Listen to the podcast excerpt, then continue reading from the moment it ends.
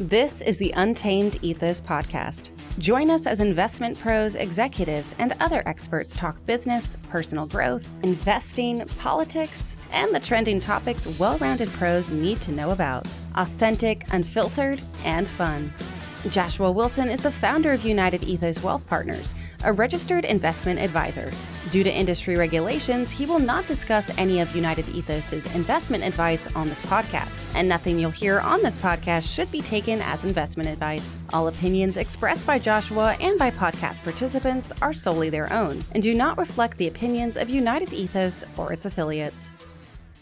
Welcome back to Untamed Ethos. I'm Joshua Wilson, and with me today, as usual, is Dr. Vix, Russell Rhoades, and our guest, Dan Weiskopf. Dan Weiskopf is the lead ETF strategist at ETF Think Tank and also a portfolio manager of uh, the Block ETF, which I forget the full name of that. You're going to have to remind me. The um, I should have had that written down. Transformational data sharing. Trans- transformational data sharing ETF. Um, and really, my, my understanding is it doesn't directly invest in blockchain technology, but is but is investing in the companies that are involved in utilizing blockchain, developing blockchain, and and the like. Is that is that correct, Dan? That is correct. Uh, the Amplified Transformational Data Sharing ETF can hold actual Bitcoin. So we're targeting the opportunities around companies um, that are you know trying to capitalize on the trend.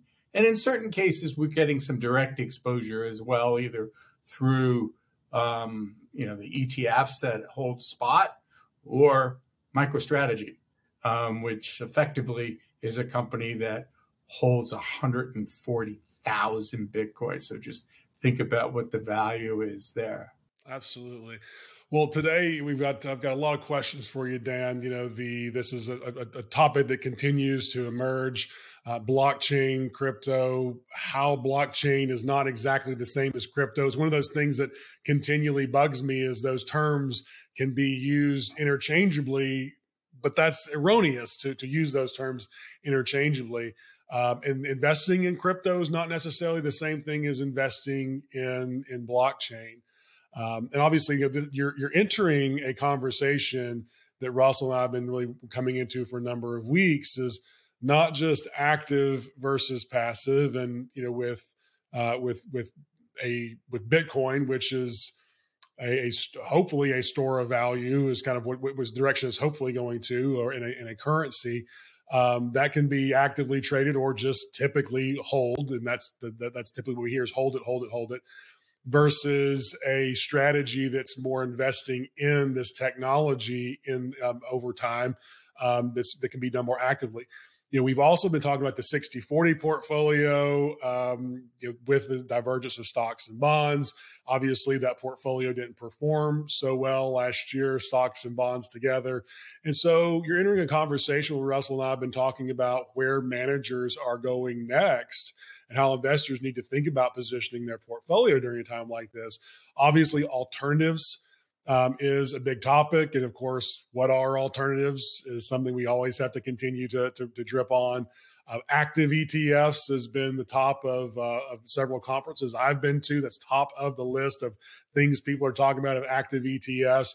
And so, Dan, uh, you are, are, are at the top of the list of folks that are kind of uh, involved in these species of alternatives, artificial intelligence also plus uh, plus this these these emerging technologies. So it's it's a great pleasure to have you on the show today, Dan. Uh, why don't you start us off with telling us a little bit about your background and how did you get um, from where you're at in the industry to really focusing on blockchain? How did that how did that come about? Well, by the way, thank you for having me. I'm looking forward to, as you put it, having fun um, on the show. I, you know, I think when we were doing a show with Bob Elliott, like maybe two weeks ago, yeah. I made the statement while I was asking a question of Bob. So, okay, let's have some fun here. And Bob looked at me and goes, We've been having fun the whole time, right? You remember that, right? So, um, listen, I, I think I've been an early adopter type my whole career. I started out uh, in a family office, then launched a hedge fund uh, after I got some seed uh, from them.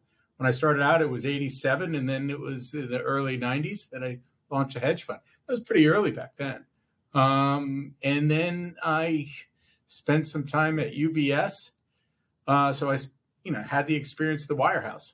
Um, and then, frankly, the the um, wirehouse wasn't for me because it was just too rigid.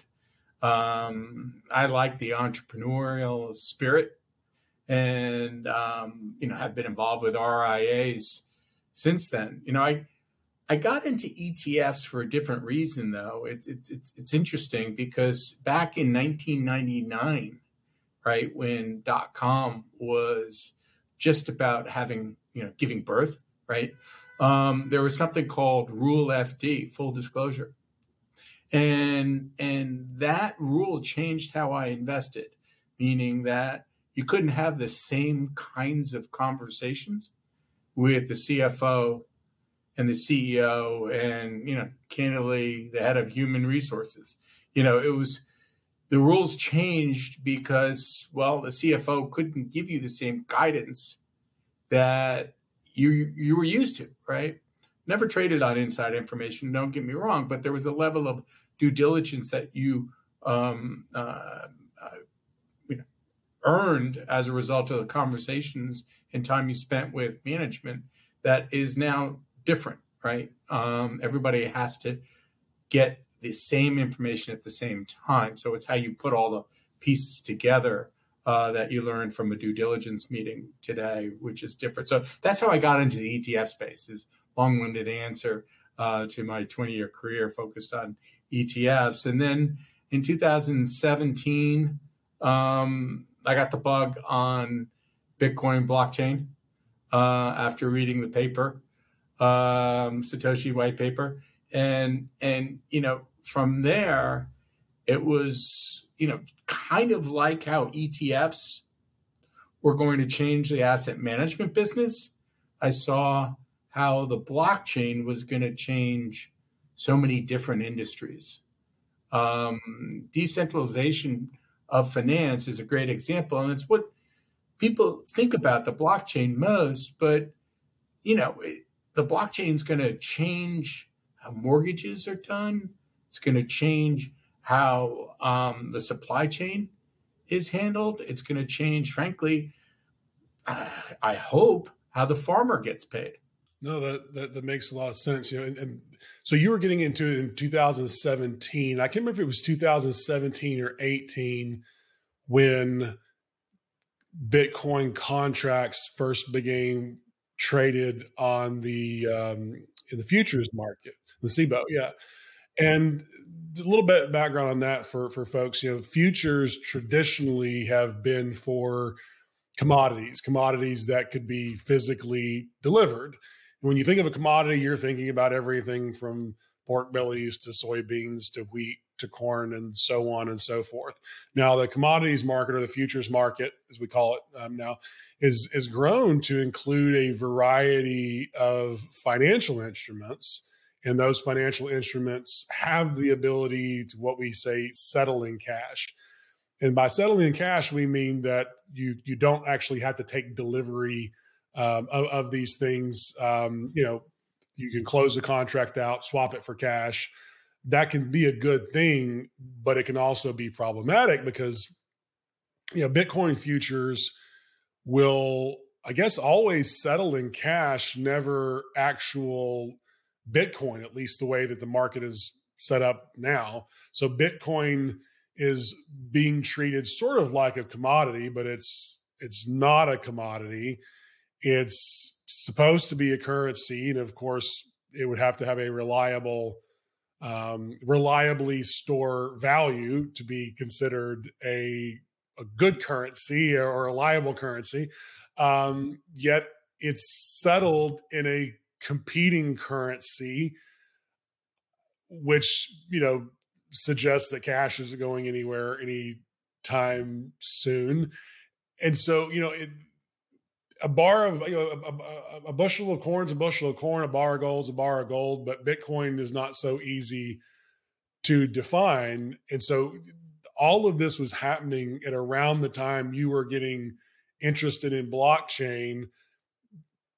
To me, this is, in my opinion, when I think of Bitcoin as becoming I think the term mainstream is is is is tough to define, but when you are now traded on an exchange um, as a futures contract, to me that that's mainstream at least in my, in my definition.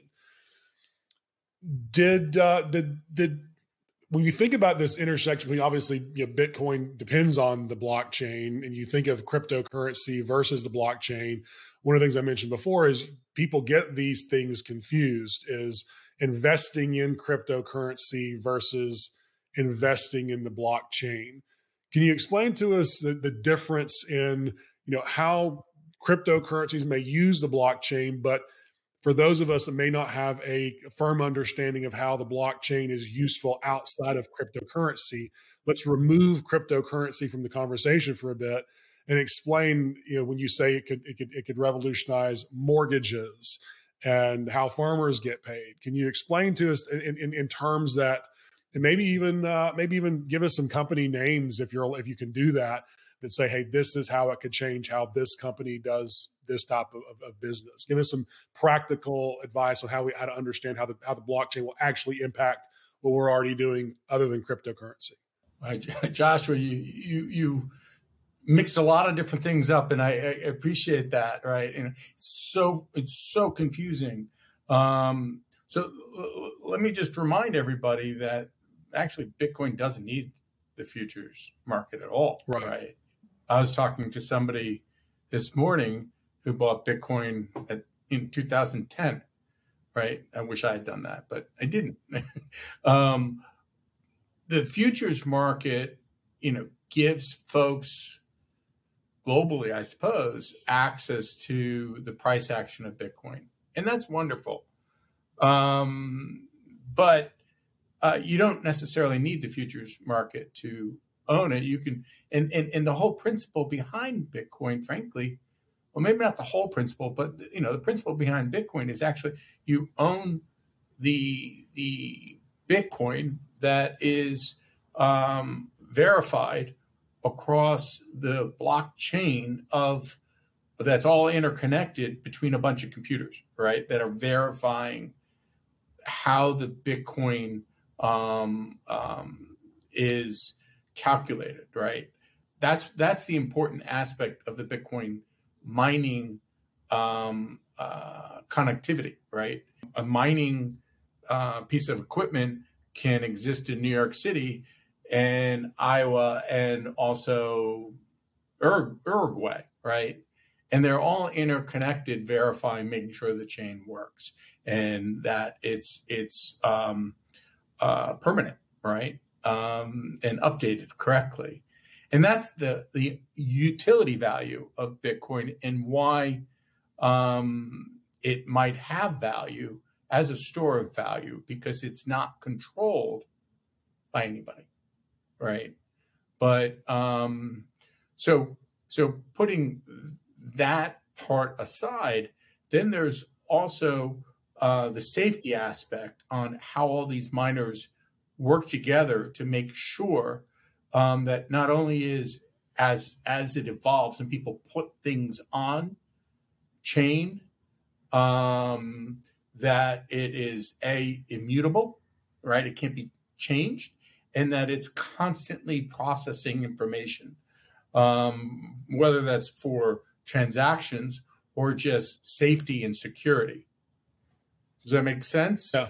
It's it's it, I'll be honest, it's intangible and it's it's hard to put your arms fully around it, right? And and we all come from a perspective here in the U.S.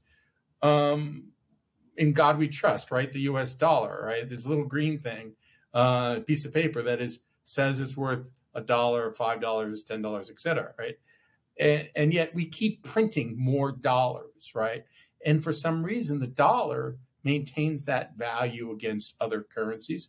And I think most people would say that, you know, that's great here in the US, but it actually hurts other countries So when you when you think about Bitcoin as a quote store of value, there are two ways to look at it.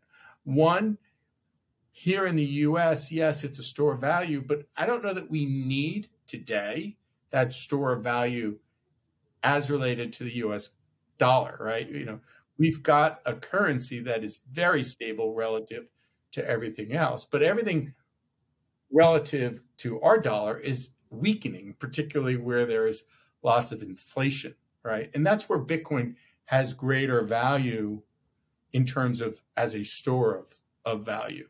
So as we start thinking about the you know, blockchain versus Bitcoin, and obviously I brought up the futures of, of, of Bitcoin when they began trading back when you were really, you, you were really getting very interested in this. And, you know, Russell, I know that at, at one point you were, I believe, the lead educator at the CBOE uh, on the Bitcoin futures uh, there. And I know that didn't work out um, as quite as planned. But when you think about the significance of Bitcoin, like as Dan mentioned, you don't have to have futures on Bitcoin. Bitcoin was traded for many years before uh, futures were ever created on Bitcoin. What's the significance, Russell, of the the futures beginning to be traded, and what does that tell us about the market and and and and the uh, Bitcoin as an investment? Well, the the futures it, it, was interesting. CBOE launched the futures a week before CME Group did, and then after I left CBOE, they delisted the futures. But the futures, I think on Bitcoin and Ethereum are around. What was when when CBOE launched the Bitcoin futures? I was part of the roadshow. I got to go around Asia with the Winklevoss twins and talk to uh it was at the same time it was around the same time that CBOE did a risk management conference in Hong Kong. So we kind of did double duty with that and had them speak at the uh, risk management conference in Hong Kong. Uh, what was interesting was the composition of people that showed up to hear about the futures. And probably the smartest guy in the room in one of these presentations was a guy that did nothing but lease computer equipment to Bitcoin miners.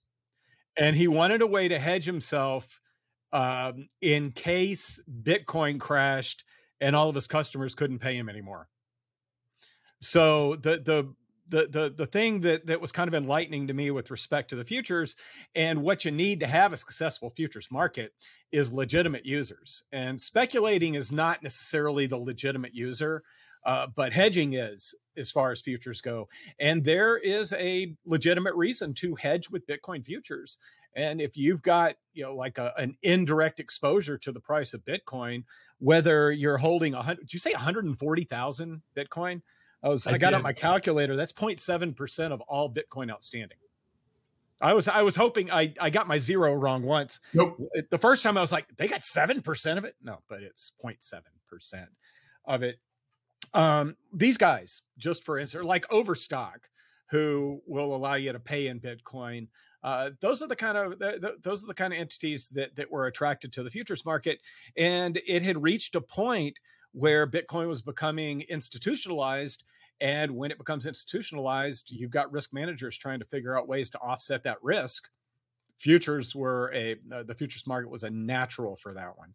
Yeah, I mean, Russell, I think you're I think you're spot on, and and and there's a level of irony um, to your point, because the natural hedger would be the miners, right? The institutional yeah. miners. Yeah, you would think. One would think, right? But I haven't really seen them doing that, which surprises me. It's either all and I'm hodling, never selling, and I'm just printing shares to pay my operating expenses. And eventually they'll be worth, you know, all the Bitcoin will be worth you know, hundred thousand dollars or a million dollars, whatever, or I'm selling every day or monthly, right? What's interesting with respect to the miners and is if let let's let's switch to gold for just a second. Uh, the twins always like to refer to Bitcoin as digital gold. Um, if you're a gold miner, uh, you you know what your expect you, you know what your cost of extraction is going to be and you generally have a break even level that you want to make sure you can lock in and you can do that with the futures market i don't know enough about the cost structure of being a miner but i have a i have a funny feeling that you know if you it's I, I was looking up some stats before we were doing this. Uh, about 900 Bitcoin are, are mined a day. You know, and, and if you think you're going to get one percent of that, which you know, so you're going to get nine Bitcoin.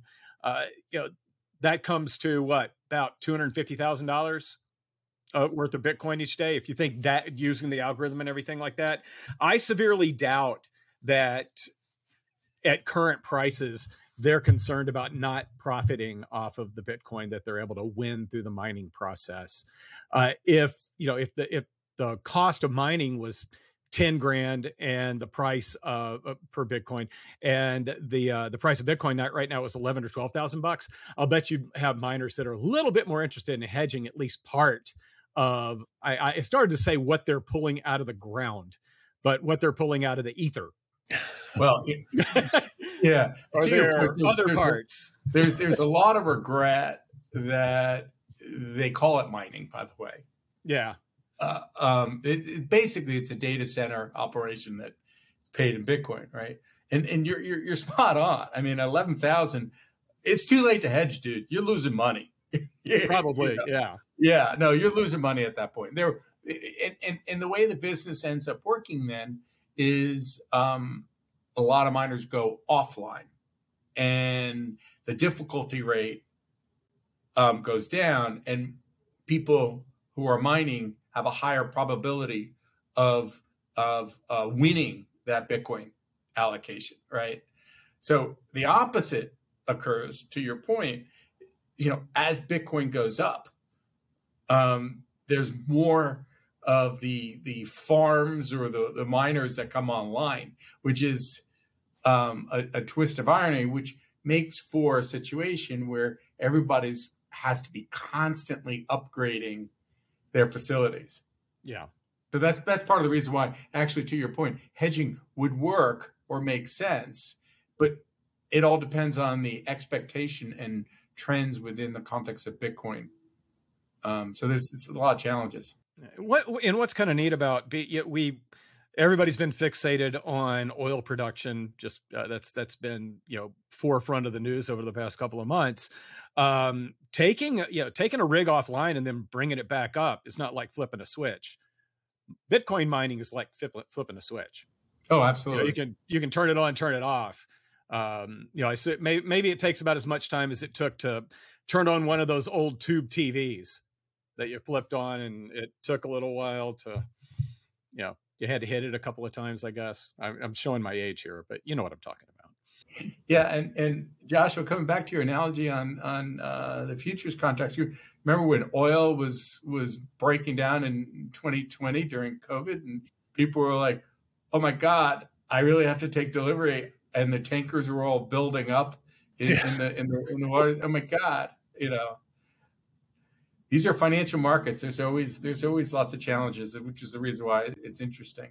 Yeah, going back to, to the, the, the investment thesis of, of, of this and thinking about um, you know the the decision to not be in crypto but be in in blockchain is that connected to to your to your past as an investor and what what did you what were you doing in the past that that led you into obviously you took a new interest in blockchain but what did you pull over from your previous experience and insert into your into your um, managing a block a blockchain portfolio, blockchain focused portfolio, versus what were, were the things you had to kind of develop based on this new technology you were looking to specialize in? Yeah, you know, um, like almost forty years in the business, you learn a lot, right? Uh, over over the periods of time.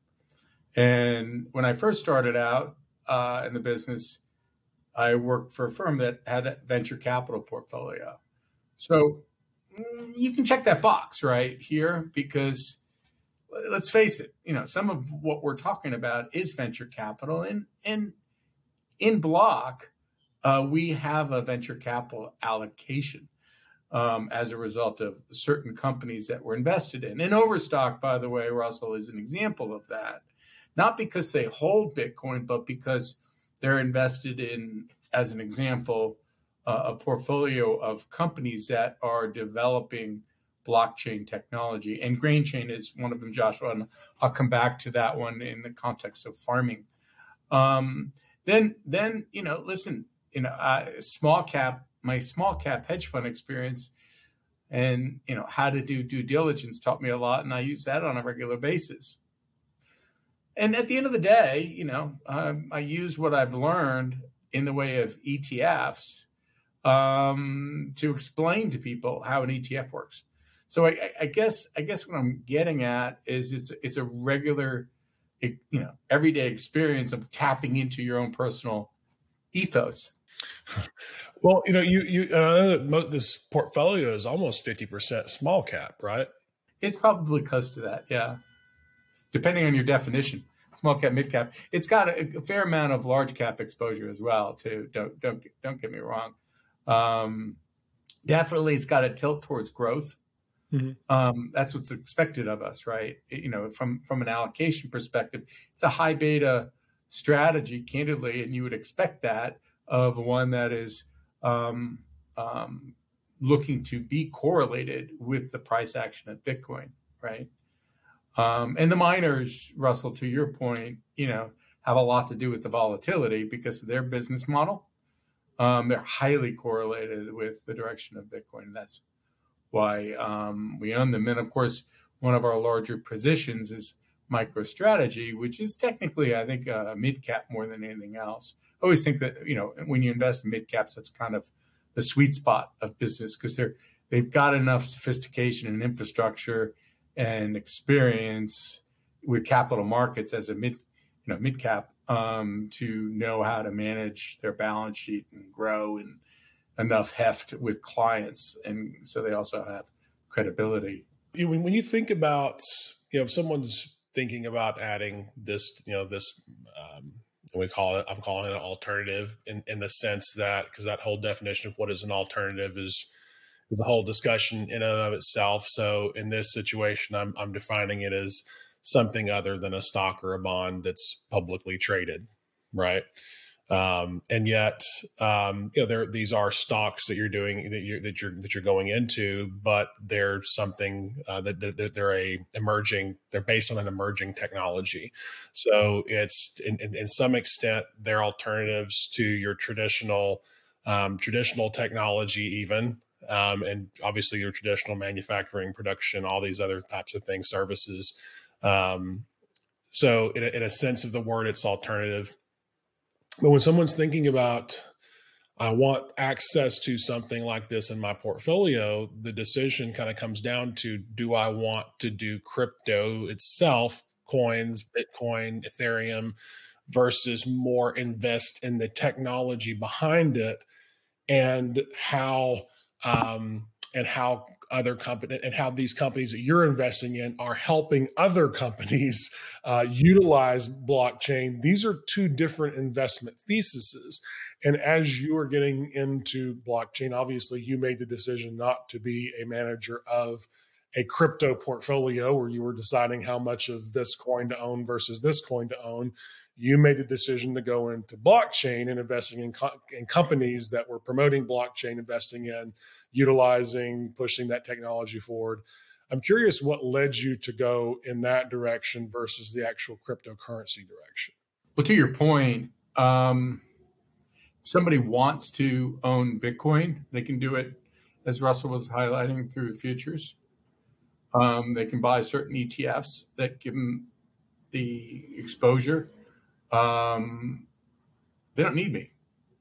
You know, it's just plain and simple. You know, if you if somebody wants to own Bitcoin, whether it's because of store of value or because of, they view it as a technology or disruptor or, you know inflation hedge, whatever or whatever you want to call it, right? As a thesis, I don't know that I can add a whole lot of value. That's their decision, and if they look out ten years, it might be a wonderful decision.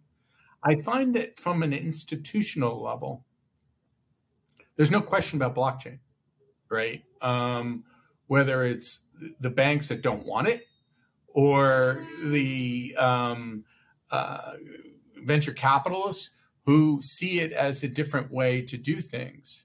It's here. And because it's a technology that can be, you can program on it, it needs infrastructure, it needs people, it needs it needs an ecosystem to build it out for the future. And, and when you look at block, you know, it's very much of a picks and axes type of strategy, right? Um, you know, you're using, I think, the analogy on gold, and you know, when gold was just getting going, right? You needed shovels, right, to get it out, and and it's the same thesis, right? You you know, I guess in 2018, particularly, um, when things just started getting exciting, you know, you needed trading desks and you needed the connectivity of the trading desks. And, you know, we, we made investments in like Coinbase as an example, which, you know, somebody needs to be part of the transactional process. And that's where the picks and axes come about. I understand what you when you what you say when you mean when you say people don't need you to buy Bitcoin, and I understand that they don't need an, an investment advisor or portfolio manager to buy it. I'm thinking more in terms of if someone says I have X amount of dollars or X amount of percentage of my portfolio that I want to invest in cryptocurrencies in yeah, they don't need you to, to, purchase those cryptocurrencies, but they might want advice on which cryptocurrencies to buy. You know, should I do X percent of, of whatever my crypto allocation is? How much should be Bitcoin, Ethereum, and everything else involved? So I think that there's, you know, that's a direction you could have been as the guy, as the guy advising which cryptos to buy and which percentages versus the which companies that are involved in the blockchain technology um, that's really the more the more more more the direction I was going in. And I think you would be right, right? Um, particularly on an asset that is very volatile. that goes through, you know, let's be honest about it. You know, great big bull markets and terrible bear markets, right? So that's where an advisor needs to integrate the the exposure that their client has to the space and make sure that they sometimes rebalance when you know they don't want to right? You know it's very it's not so much fun to sell your winners it's awful selling your losers right? And and this is going to find this, as an asset class is going to go through some bulls bull markets and some bear markets and people just need to be prepared about for that. Yeah. Well you know in, in your space as, as you mentioned highly correlated to the price of of bitcoin um does, what does that tell you what how should that enlighten investors on you know am I, do i just feel like it, it would be it's the same as invest because it's, it's, not the same as investing in crypto. You're investing in companies that are developing blockchain. Does that should should we is, is do you see that as a safer investment a uh, just a different kind of investment or two different allocations within the same ballpark or the same uh, ballpark of cryptocurrency blockchain, you know, th- this high correlation. It, it, high correlation doesn't make it the same asset class, but that high correlation makes them feel a lot alike there. So, do you see this as a different part of a portfolio than cryptocurrency, or is it is it a choice between the two, or a split between the two? What are your, what are your thoughts? Yeah, I, I think that over the next ten years, you're going to see industries changed by blockchain, right? That's going to have an effect on companies like Accenture and IBM, right? You know, these are companies that have been around for decades, if not hundreds of years, right? Uh, it's an opportunity set. And we dial up our exposure and dial down our exposure on those types of companies um, when we want to lower or or raise risk, right? When we want to um, lower risk, we, we might add to them, right? When we want to raise the risk or the opportunity because we think Bitcoin is going to go higher, we'll own the miners as, as an example. And that that exposure has ranged from about eight, nine percent to up to 30% at the peak of Bitcoin price. And last year, around November, December, we were around eight, nine percent um, on it. And now, in the way of Bitcoin miners, we're about at 20%. So your allocation to miners has has doubled since the end of last year. Is that is that what I? Yeah, it's, it's tough. It's a tough thing to swallow. Yeah, but I'm glad we did it. Right, you know, because uh, that's why you know we got the performance that we got um, you know so far this year. in part. I mean, we've done some other things besides that. But uh, the interesting part about your your point about alternatives, in, in the midst of what was happening with the regional banks, um, Bitcoin created you know, a buffer to, in our portfolio, right? Because it looked like the market was the equity market was going to collapse as a result of the banking crisis that was coming about. And bitcoin at its core is kind of like the antithesis of that right and so bitcoin was going up the miners were going up and creating a, a buffer or a hedge on our portfolio. And well while that felt great you know exactly whether or not bitcoin is a quote and our portfolio is a quote uh, alternative um, you know is kind of a question. It's certainly an alternative to investing in the s&p 500 which ironically you know candidly is, is pretty expensive right now in terms of multiples. Um, so it's the twist on all this to me is i'll just present the question. If you're a fiduciary, why is it that you feel so comfortable with how the S&P is valued right now and how it might perform on a go forward basis? Um, and I think if you look at it in, in the way that it's so concentrated on the, on, on its top five holdings, right? You run the risk that wait, you know, law of large numbers may lead to the S&P not performing to a lot of folks' expectations. Whereas in the case of block, you know that you're taking on risk um, because of what's happening within the context of the blockchain and crypto. Uh, I was looking at your geographic breakdown. What's wrong with Europe? Eh. Do they just not care about blockchain over there? I just, yeah, I, you know, and, and, you know, I, I, uh, I said that kind of tongue in cheek, but no, it's a good question. Know, we do think. I mean, you know, they they mine the mine the heck out of Bitcoin over in Korea. China changes rules every once in a while, but there's a lot of interest in that part of the world. It, it just uh, it, this is the first time it's popped in my mind that it looks like nobody in Europe really cares about Bitcoin or blockchain that much. So. I, yeah, you know, I, I, and, and, I apologize for throwing one out of out of left field at you, but because I I'd never really thought about that one either. That's why I'm asking you instead of no. It's it's, it's a, it. it's a great question, and there there are about 300 companies in our database that we're doing due diligence on, and I will unfortunately tell you that very few are are based in Europe. Um, I'm going to have to look into that to tell you the truth as to why that is because um, it may be just what's available in the public markets. It may not be because it's not happening. You know, we're a very, I mean, they don't day trade stocks in Europe in a nutshell. They just, I, I mean, I've, I, you know, worked with uh, exchanges over there and they would love to get the retail participation that we have in the United States. Um, so I, my, and this is me kind of answering my question as I'm thinking it through. Uh, we love to trade over here they they love to trade over in Asia. Europe's a bunch of long-term investors. In fact, most people they don't even own stocks; they just own bonds for their retirement. So it may be it may be part of that more of a trading culture in the U.S. and in Asia versus versus Europe. Maybe you know, eh, eh, but to your point, you know, in Canada they trade right. So sure enough, there there are a couple of companies that are in our um, in our database that are involved with facilitating the trading aspect of of um, you know the crypto and and uh, in Japan for sure they're trading. Oh yeah, to your point, yeah. yeah, yeah. I think I know what like three of your top ten holdings are out of Japan, or it depends on the date, I guess. Yeah, yeah, yeah, yeah.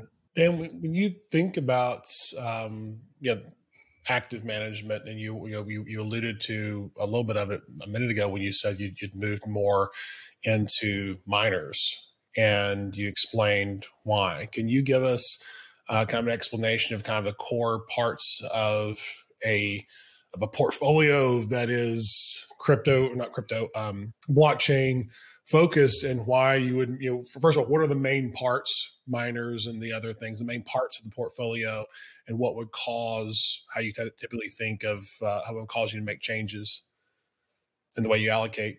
Yeah, well, I mean, every week we're we're talking to companies and uh, sometimes traveling, visiting companies. So um, I, I really enjoy talking to management teams, um, and and sometimes, frankly, we've found out things about other companies from other management teams. So that can lead us to make making changes.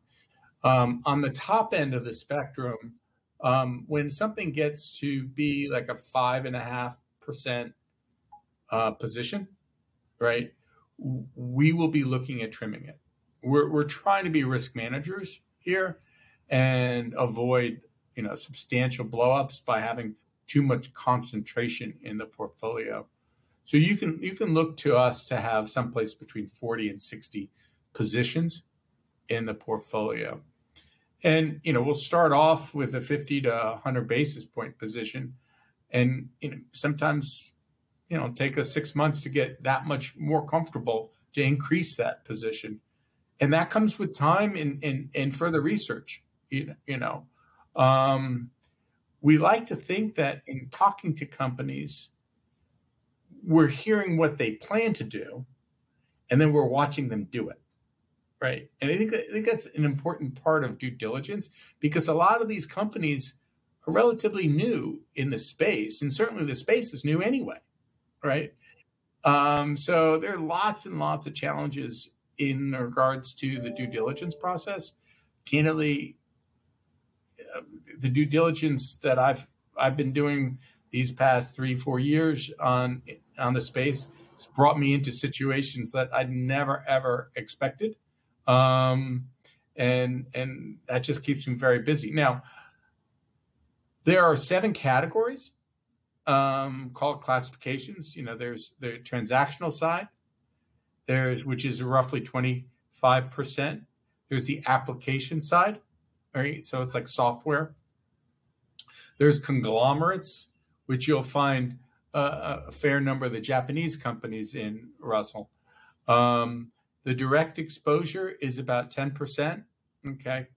Um, and the conglomerates, by the way, just by way of background, is about seven. Semiconductors obviously play a role in this industry. Um, and that's, you know, 4% right now. Um, and somebody might wonder why it, it's so low. It's been as high as 10 or 12 and, and, and part of the reason is there's a, a massive surplus of mining equipment on the market right now, which is a function uh, clearly of last year, right? You know, um, and the irony of it is it's an opportunity for the miners to pick up cheap equipment, which is an important part of their costs, right, in building out a facility. Um, so it's actually a plus, is what I'm trying to say to you, right? Um, and then there's like private blockchain, um, as a category of like 9%. So we'll move around in the categories. They're not rigid in terms of weighting schemes. Um, we like to think that we, when we put on a position as a core holding, it's um, been in our database for a super long time. Um, we've watched it, um, we've monitored it, and we've talked to management teams, and we understand what the outcome would be. So that'd be like a one percent. And then when something gets to be too we'll even add to it further up to three, and that becomes a core holding, right? So you know where we're selling, you know how we enter at this point.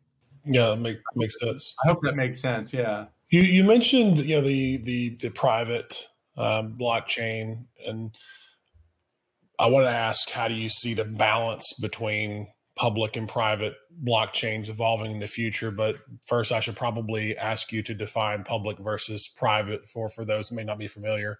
I mean, like Honeywell, believe it or not, was a private blockchain company. So what does that mean? It, it, borders on kind of like big data, where things are put on chain and kept tracked on, kept track on. You know that, um, and and public means everybody can see it right? Nobody controls it. Uh, what's um? Tell me about your, your your other hobbies and interests you have, Dan, that have kind of looped in or have incorporated this interest in blockchain. Are there do you, do you notice any any overlap in your life between your interests and and getting in the and specifically blockchain? My interests, I would say, just as an entrepreneur, I've always like been fascinating with how industries and uh, businesses will be disrupted. Um, just my core DNA, I, I think. Um, so uh, that as far as interests go, you know, you, have met my dog virtually. Yeah. So, you know, he keeps me busy. Um, love to swim, and you know, I love to read a lot of new stuff on a constant basis. Yeah, yeah. Speaking of disrupting, um, this is uh, taken on a, a, very different route of disrupting. But how do you how do you foresee the regulatory trends, um, blockchain and cryptocurrency based portfolios? How do you see regulatory trends impacting what you're doing? Yeah, that's that's that's almost the most important question here in the U.S. right now. I hope we don't blow it. I really do. There seems to be an agenda out there um, maybe it's just because of the thesis behind who decentralized finance hurts, right? So there's a lot of lobbyist groups that are are trying to create problems um, for the chain, right? Um, it does not feel like, to my surprise, Gary Gensler is our friend in in the way of crypto. I mean, which is really kind of surprising um, given his history. But yeah, didn't didn't you think he was going to be positive when he? I I was I remember when he got named, and I was like, this is good for crypto. And oh my God, Russell, somebody got to him. hundred percent, yeah. And and yeah, now who, who did is always the question. Um, but I think I don't I don't question that he's an honorable guy. Oh yeah, uh, yeah, that was a joke. That that was totally yeah. But, but it seems but like his attitude did change. He he's yeah he's t- definitely done a 180. There's no question about it. Um, and and it is it, it's frustrating because you know listen um, I think they're brave, but other people think they're just serving their self interest. But hey, listen, everybody does that. So I'm just thankful that you have certain people, whether it's Coinbase or, or frankly Galaxy who are willing to be regulated, who are anxious to be regulated, who are begging for guidance from our regulators. And um, is not what's happening.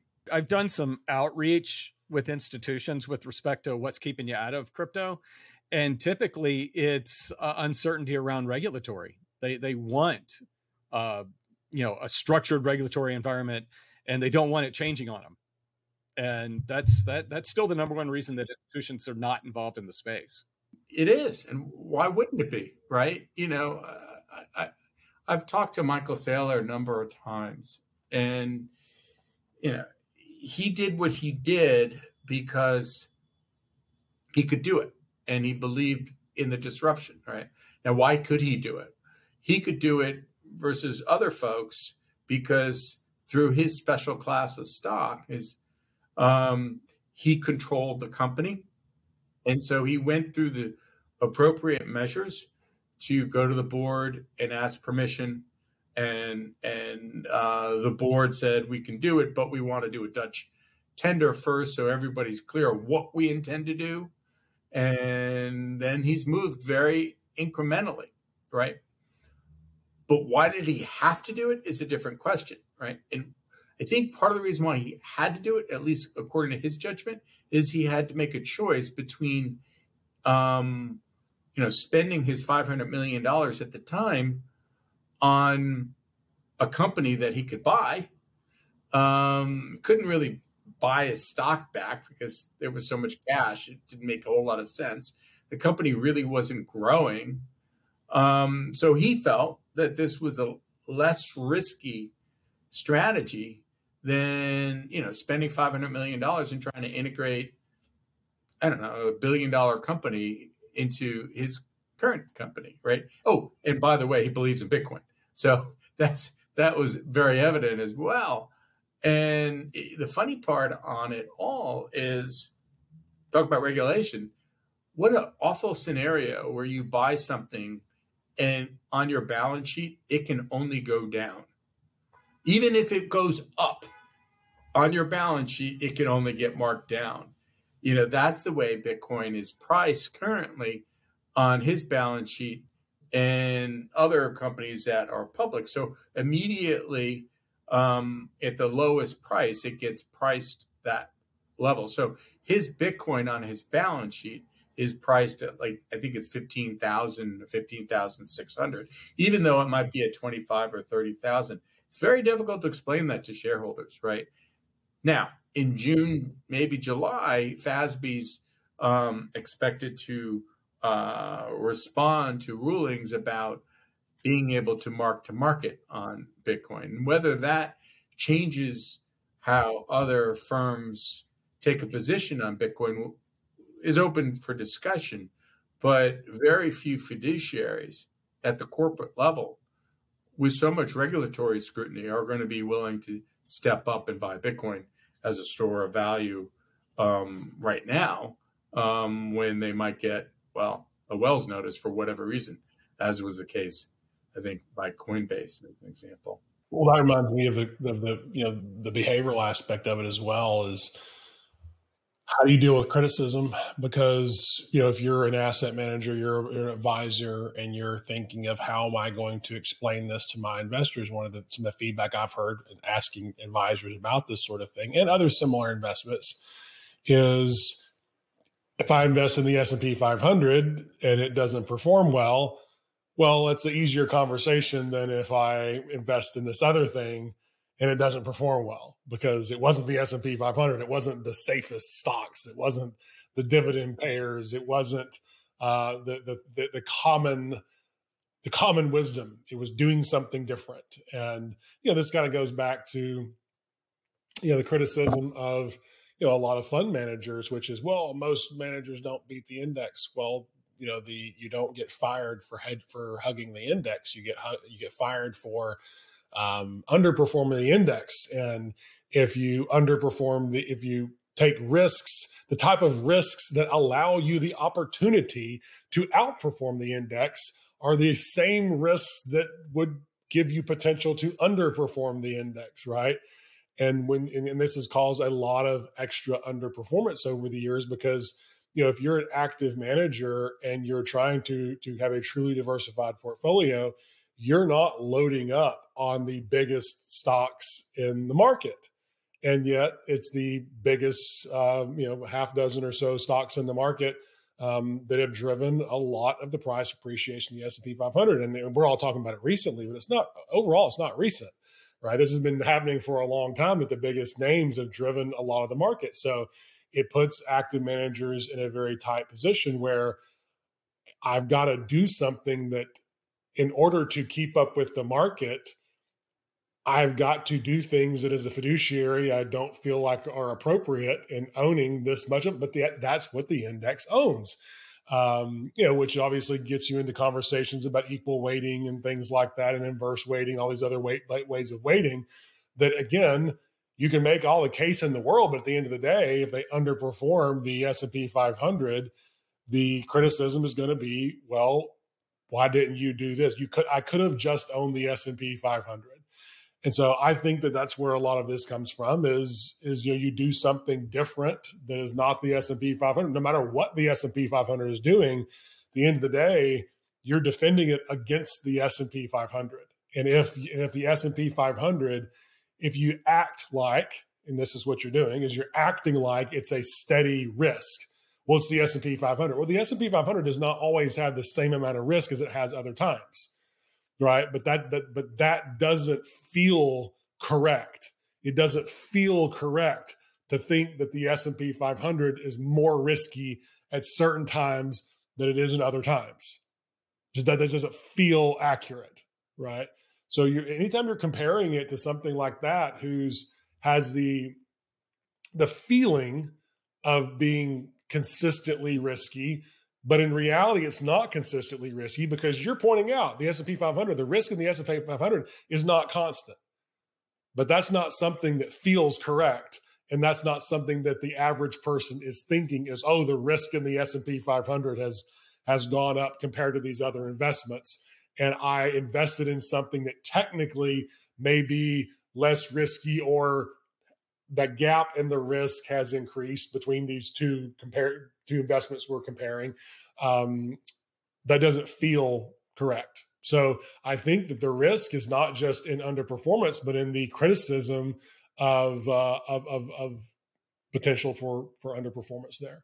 So the first question is if you're investing in the s&p 500 today you're making a bet that apple um, at seven eight percent weighting, right?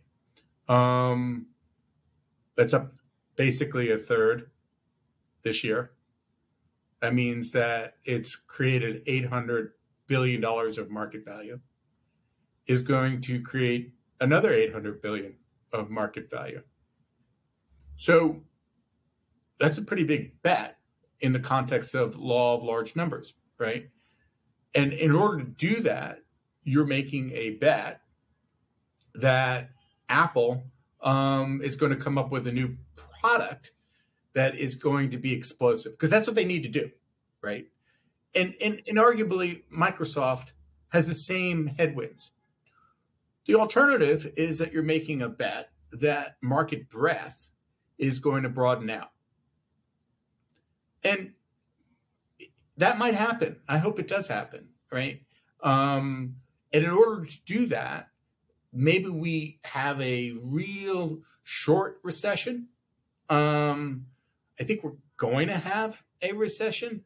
I think it's reasonable to expect that. And we're also going to get inflation under control.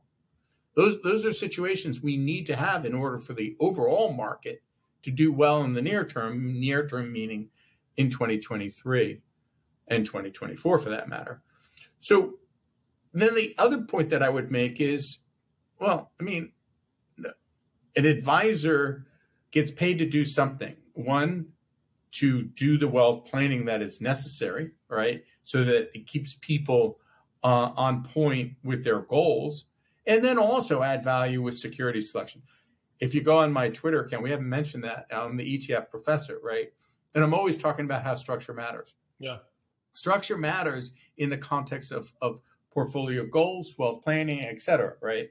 Um, structure matters in how a company is set up, um, whether something is an ETF versus a um, you know a partnership versus other other other types of structures. I think my answer to your your question ultimately is um, that advisor may not get criticized for owning the S and P, but I mean, really, how much S&P are they going to own? They're going to own 10% S&P? They're going to own 20% S&P? You've got to have some diversification, right? Whether it's in the alternatives bucket and consider block, you know, 1 2% allocation, maybe 3 or commodities or or you know, a hedge fund type of um, uh, solution um, or fixed income, right? And fixed income, you'll you'll hear um, or read about um, how um, uh, family offices recently upped their exposure to fixed income because I mean you can get a four five percent, six percent yield and lock it in, and why wouldn't you want that, right? Well, you might not want that because you think inflation is going to accelerate from here, um, but you need to be diversified. So I think advisors need to be doing due diligence on a constant basis on how they can add value from a security selection standpoint. And that's what structure matters. Yeah. Sorry if I preached. No, no, no. I, I'm, uh, I'm, I'm, glad. I'm glad. I'm glad to hear that. Um, and by the way, uh, let's let's let it let, let's promote your Twitter. Um, ETF it is is at ETF Professor, correct? Yeah, absolutely. Uh, Russell, Yes, sir.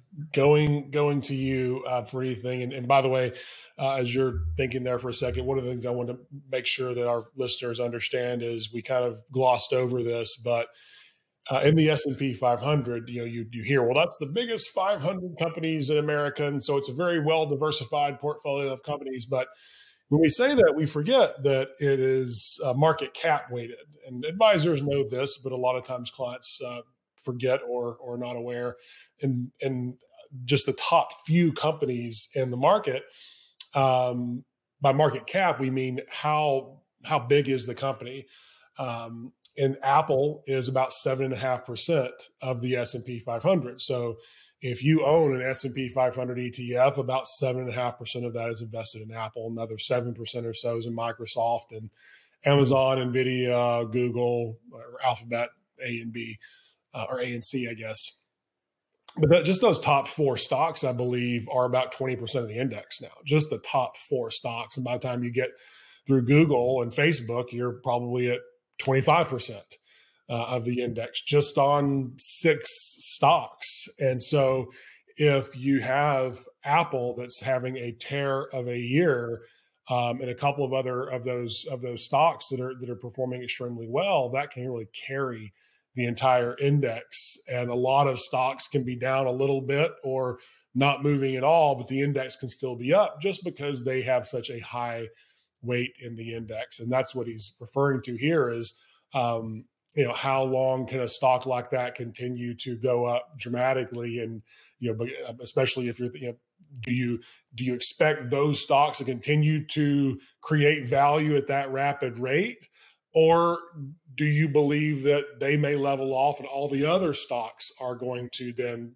carry the performance so that's the situation that you run into i'm choosing number two I think the I think the smaller cap stocks are going to catch up with the larger cap stocks. Um, yeah, yeah, yeah. I, am looking at the top holdings of the S and P. The top seven are basically FAANG stocks and Microsoft and Nvidia. Um, you know, if you if you think the rest of them are going to play catch up, uh, heck, short the Nasdaq and buy the S and P 500. I'm dead serious. It sounds like I'm joking, but the Nasdaq has continued to run here. I mean, short, you, the, short the Nasdaq and buy the if you if you think the if if you like that scenario that Josh just put out there that uh, the other stock and I actually do think the st- the other stock it's time for the other stocks to maybe be doing some catching up, or if we turn to the downside, not get hit as hard as some of these stocks that have had quite a run. Um, so, but yeah, short the or just buy a small cap index. Or you choose an actively active manager. Active manager has good ideas and has insights like the uh the the there's extra mining equipment out there and knowing who it's good for and knowing who it's bad for. I love when I'm on a podcast and I learn something, and I totally learned that one today. And there's a lot of sense to that one. Well, that's the funny thing about active and passive too is you know with a with with a passive index, the goal is to do exactly what the market does when you're when you're in a, in a, in a passive ETF. And so if the market's down 40%, your goal is to be down 40%. That you want to you want to hug the index, right? That's the goal. So at least with active, you are you're making the um, you're, you're trying to do something besides just do it the, whatever the, the index does. You actually are trying to beat the index, and you can make those decisions uh, to uh, overweight the top end of the index or the bottom end if we're just talking about market cap. Uh, or you can, in, in Dan's uh, case, as he was talking about, decide if you're managing a blockchain portfolio to lean more towards miners uh, for one reason or another, or more towards the other uh, the other ends of the or the other uh, groupings that you that you brought those together as well. Well, the other point that I'd make is in the way of why we why did we go active versus passive? Yeah, right? great question. Yeah, good, good. And and a lot of it was because we wanted to offer diversified um, uh, opportunity because we saw that it was going to change so many different companies right over time right versus the passive side where what you end up getting is very a very concentrated portfolio uh, where, where you've got some names that are representing 8 9 10% of of of the value right? Well you know what? If you've got four names that represent 40% of of your portfolio you better know those names right? Because you don't have a portfolio manager who's done the analysis on those names. You have an index provider who's randomly, you know, maybe thoughtfully, but isn't making changes on a on on a ad hoc basis when the risks change. Right? You have to be doing that, and I don't think that most people look at it that way. Unfortunately, yeah, when you don't look at it as I live and die by Apple when you buy the S and P five five hundred, right? No, you don't. But but but but in in a high highly beta environment, right? Um, like in the case of you know the blockchain, you, you're you're making a bet that that index provider, um, who doesn't really care about beta, they just care about access to beta, you know, has the right weighting for the moment in time. That's your that's your bet, right? So you have when you make that allocation, you have to know what they're long and should have done the due diligence around that. And, and by the way, to that point further, I would say that you know very often when I've done research around ETFs, I've found that um, certain ETFs have different exposures despite trying to do the same thing, right? Yeah. I mean, how how oh, odd is that to think about? Yeah. Well, this is this is the, the, one of the big debates in ESG, right? What does ESG mean? mean, mean? Yeah. Well, it, it, depends on who you ask, right? Sure. And and by the way, and I wanted to make sure that our listeners understand that you know when we when we speak of an index like the S and P 500, and then we also talk about other indexes when you talk, you're talking about passive ETFs or passive uh, mutual funds. An index like the S and P 500, no one the so you're, if you're buying an S&P 500 index ETF, the provider is not making decisions, right? This is a cap weighted index. So whoever has the highest cap weighting is going to is be is going to be who most of the money is in. So when we're saying Apple's number one, it's not because anyone decided, um, any, any one manager decided. That's what passive means. But an index provider can create their own index and they define here's how we put this index together. And it's going to be an index defined by whatever criteria we want to put together right? We can say well it must be companies between this size and this size and they must be invested in this sector and this sector. So they, they can create an index and in that way they are making decisions which is what dan is referring to right and this is where it can be kind of blurry and where expertise comes in because there's a big difference in saying, well, I'm in a truly, truly passive cap weighted index that is the S&P 500 versus a technically passive ETF, but I've put together an index that I've made decisions as a, as the as the index manager about what will go into this index because that index is what's going to determine the, determine what goes into it, right? And so that's still different than an active manager who's not deciding this is here's the criteria. They're actually actively saying, I want to change this, take this in, take this out, change this allocation, that sort of thing. And so I think that in between can be very messy for folks to understand when you hear index. Is there the index like an S&P 500 cap weighted? We all know based on the calc based on anyone can look up what a cap weighting is and know what the percentage will be based on that versus these decisions that are made on more of an active basis, right? The best way to highlight the issue, Joshua, is um, in the bond portfolio. I know we've been talking about equities, but how is it possible that um, it is better to overweight um, a bond portfolio based upon the the um, debt being more outstanding, right? I mean, think about that, right? Yeah, Russell, like, yeah, no, I've twisted, already right? been thinking I mean, about that one. But but I mean, rationalize that. Okay, great. This company has ten billion dollars of debt. Oh, they just raised another two billion. We should increase the exposure on that because that's the construction, right? Yeah. Eh, it's upside down. Yeah. You, you, know, and, and you have to be aware of these issues when you're investing. And, and, and I think easy money factors into that as well, lower interest rates, right? because when you're in a cap weighted index, and, and I, I, feel like in the last few minutes it sounds like I'm, S, I'm anti S and P 500. I'm not. uh, I just explaining the differences, but it, it, it, in that same capacity, it's like saying, well, this stock went up in value, therefore we should own more of it. And so that's what buying an S and P 500 index ETF would do for you today. It's saying the, the stocks that have performed the best are the ones you should buy the most of because compared to last year because because they've gone up in value you should own more of them and if you're buying a bond ETF because this company has issued more debt we should own more of their debt that doesn't necessarily make sense in, in real life at all because you've gone further into debt that we want to invest more in your debt we want to enable you to do that so some of these things um, can be very counterintuitive. And I think that the, the, the scary thing about this is I think being in an easy money environment for so long has made passive um,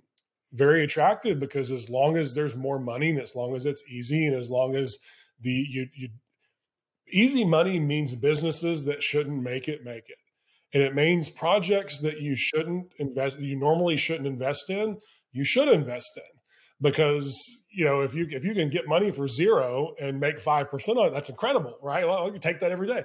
But in a normal situations, that hurdle rate there is not something that's sustainable, right?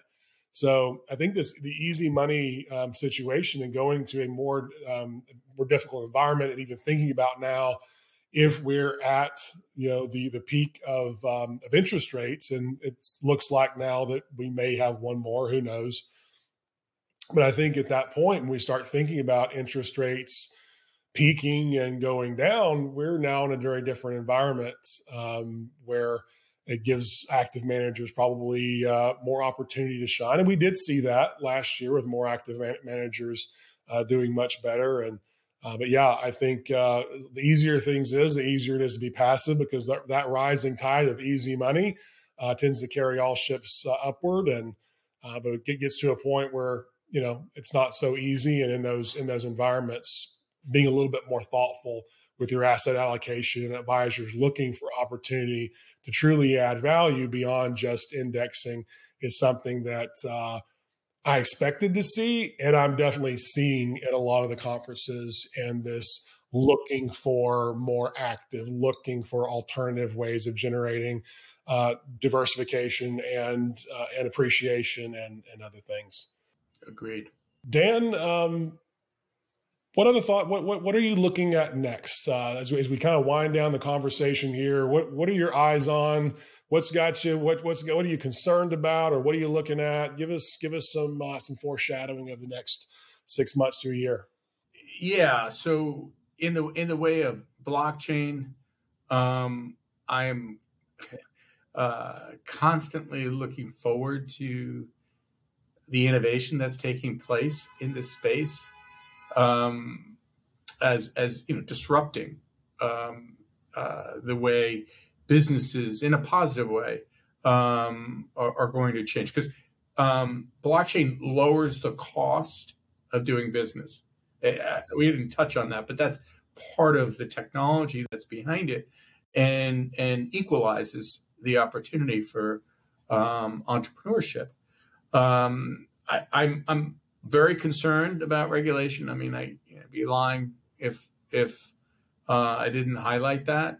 Um, I, I think though the optimist in me um, says that at some level um, we'll find the right balance on regulation because candidly, we, I don't know that here in the U.S. we can afford to miss the opportunity um, you know, because it is a technology leap.